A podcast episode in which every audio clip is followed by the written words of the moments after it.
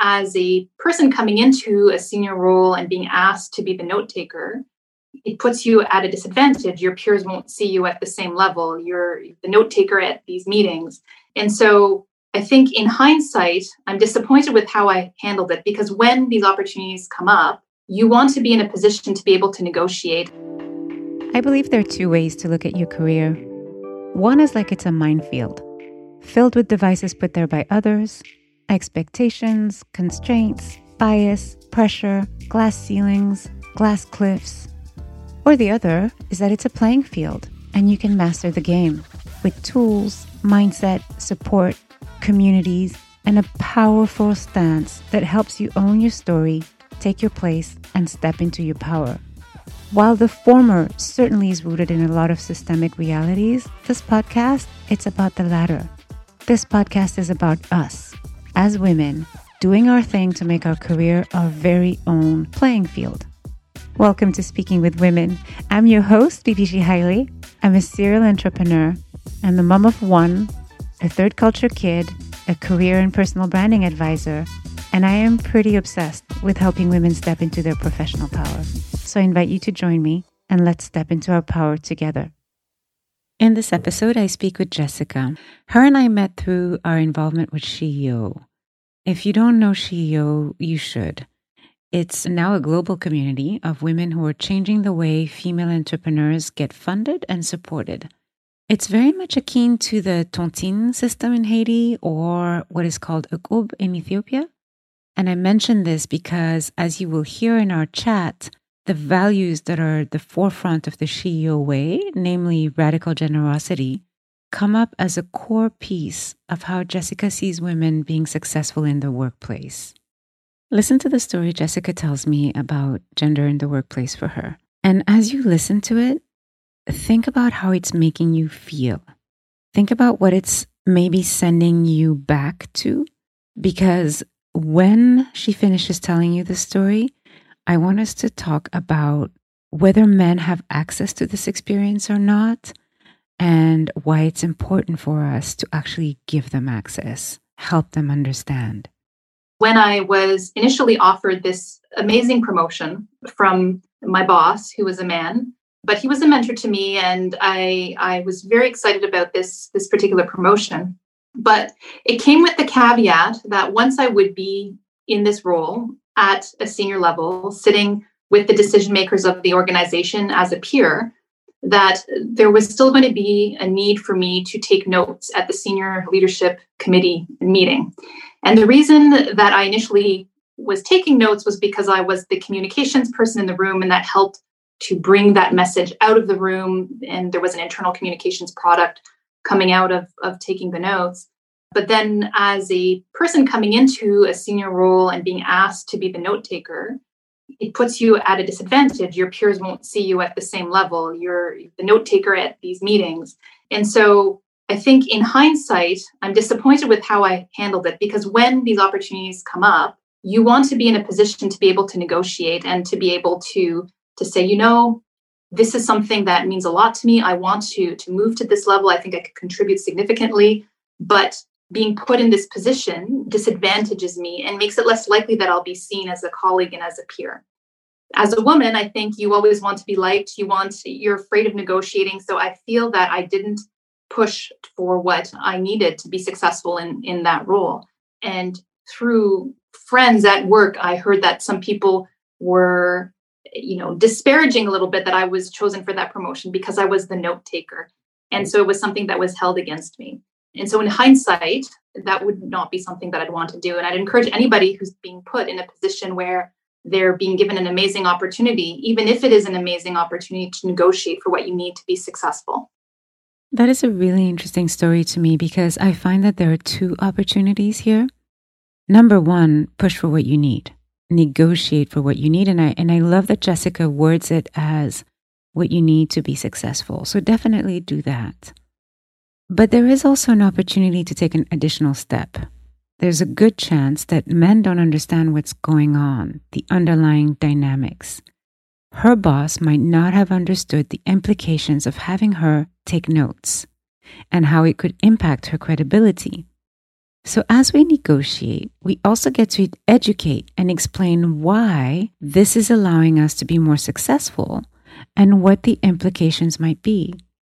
This way, the next time a situation like this arises, he has the tools to grasp what the implications are without having to have it spelled out. There's a really interesting book by Joanne Lipman called That's What She Said, and here's an excerpt of her introductory chapter. I had been invited to speak about some of the most common issues women face at work being overlooked in meetings, being underestimated, watching men get credit for our ideas.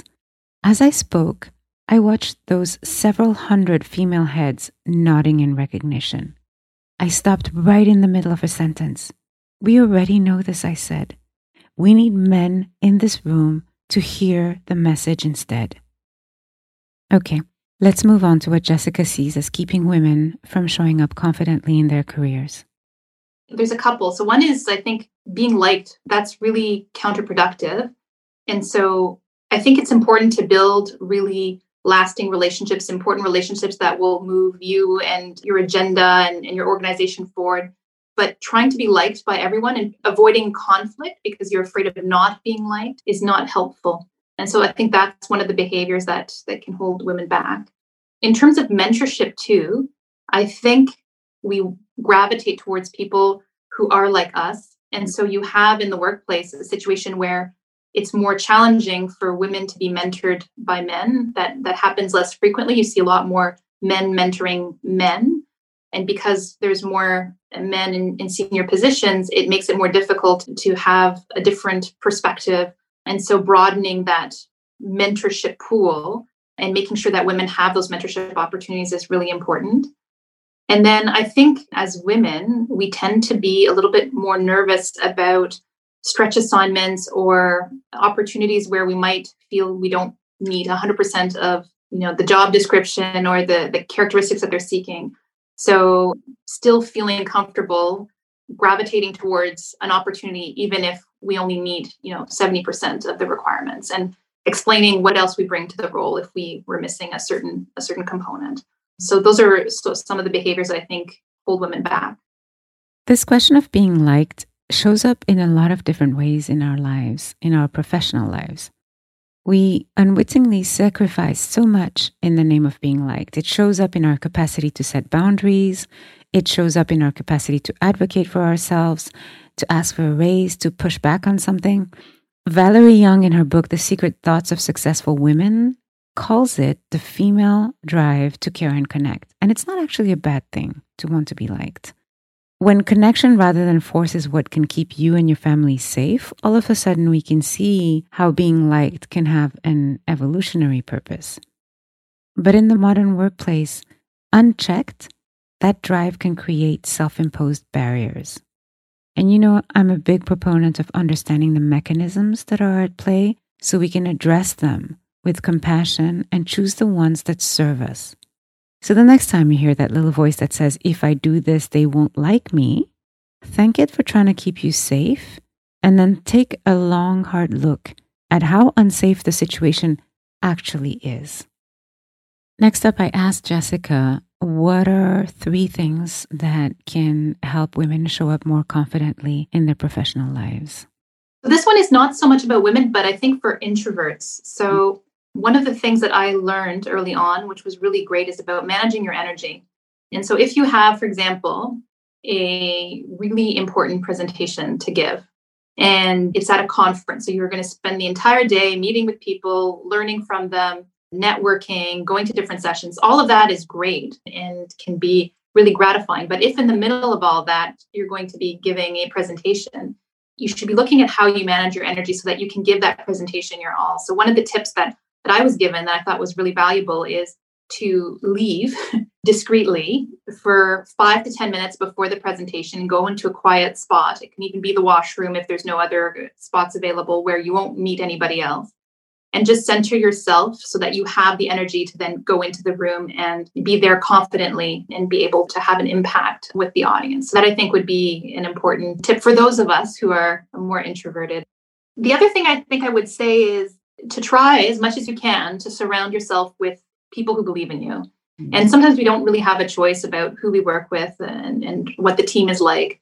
But if you're surrounded by people who think you can do incredible things, that gives you even more confidence in yourself and can make a huge, huge difference. Can give you the confidence to take on new goals, to really approach huge challenges and to take on the world. So I think having people around you in your network, either personally or professionally, can be huge in terms of enabling you to go further. Then the third piece that I would say is along the same lines, but building a, a really good network and a broad network both online and, and off and people you can can reach out to. And to do that you really need to be generous. So i think if you're willing to help others you'll learn from them as well and that will help you just be better and be able to show up more confidently so be forthcoming with offers to help be forthcoming with trying to make a difference in other people's lives and that will help you build the relationships that you need in order to to show up confidently and we feel great giving. And so it benefits us too. So I think that's really valuable. And one of the things that's interesting in networks like SheEO, for example, where we have the ask give, when you're able to build that network and also have a very specific ask, it makes it more likely that people can help you. And when someone makes an ask of you and it's specific, it's much easier to, to act on it. So that's important too, trying to be as specific as you can in both being generous uh, and, and making offers to help and also receiving offers and putting yourself out there to help others. I have so many things to say about this last section. I'm going to focus on two things. One, why managing your energy is so revolutionary. And two, what to do to surround yourself with people who believe in you. So here's why this idea of managing your energy is so important. It requires that you first understand your brain understand yourself and what you need to be successful. In order to know to take the time to center yourself to be at your best, you actually have to be self aware enough to understand that about yourself. And this is really the perfect opportunity for me to harp on about self awareness, right? Imagine understanding the way that you function well enough and being comfortable, potentially not being liked, to say, I can't take this extra project. I'm someone who needs quiet time to prepare, and I have no slack in my agenda, so I can't take this project. Imagine being able to say, I won't join you for the cocktail hour before the conference. I would love some one on one time with you, but big groups drain me, and I would rather not. There is something freeing about understanding your drive to be liked, honoring it, and then asking yourself if it's feeding your fears or if it's supporting your growth and what other behavior you can put in place. Before we end this episode, one last note about surrounding yourself with people who believe in you. Jessica is absolutely right. This will allow you to feel like you can take on the world. But first, you actually have to believe people when they tell you or show you that they think you're awesome. And why do I say this? I do enough work on imposter syndrome to know how hard it is to believe people who tell us we're awesome the number of times I have waited for the other shoe to drop when people told me I was good at something. Or I've told myself, if only they knew. So I think it was Maya Angelou who said this when someone shows you who they are, believe them the first time. I want to change that a little to when someone tells you you're great, believe them the first time. Okay. Thank you for listening to this episode of Speaking with Women. There are a lot more episodes of the virtual coffee tour coming up, but there are other formats as well. I'm interviewing right now with women who are rocking their personal brand. And I also want to talk a lot more about imposter syndrome. So there'll be some solo episodes coming along the way. In the meantime, here are some things you can do as you wait for the next episode. One, you can subscribe to the podcast so you don't miss episodes. And you can also please and thank you give it a review apparently that's a really awesome way to get it in front of women who might find it useful and it's also really good for my ego the other thing you can do is join reggie's and beauvoir which is my private facebook group we're having all these conversations live and it's an awesome community of women supporting each other. I'll link to it in the show notes. So until next time thank you again for being part of these conversations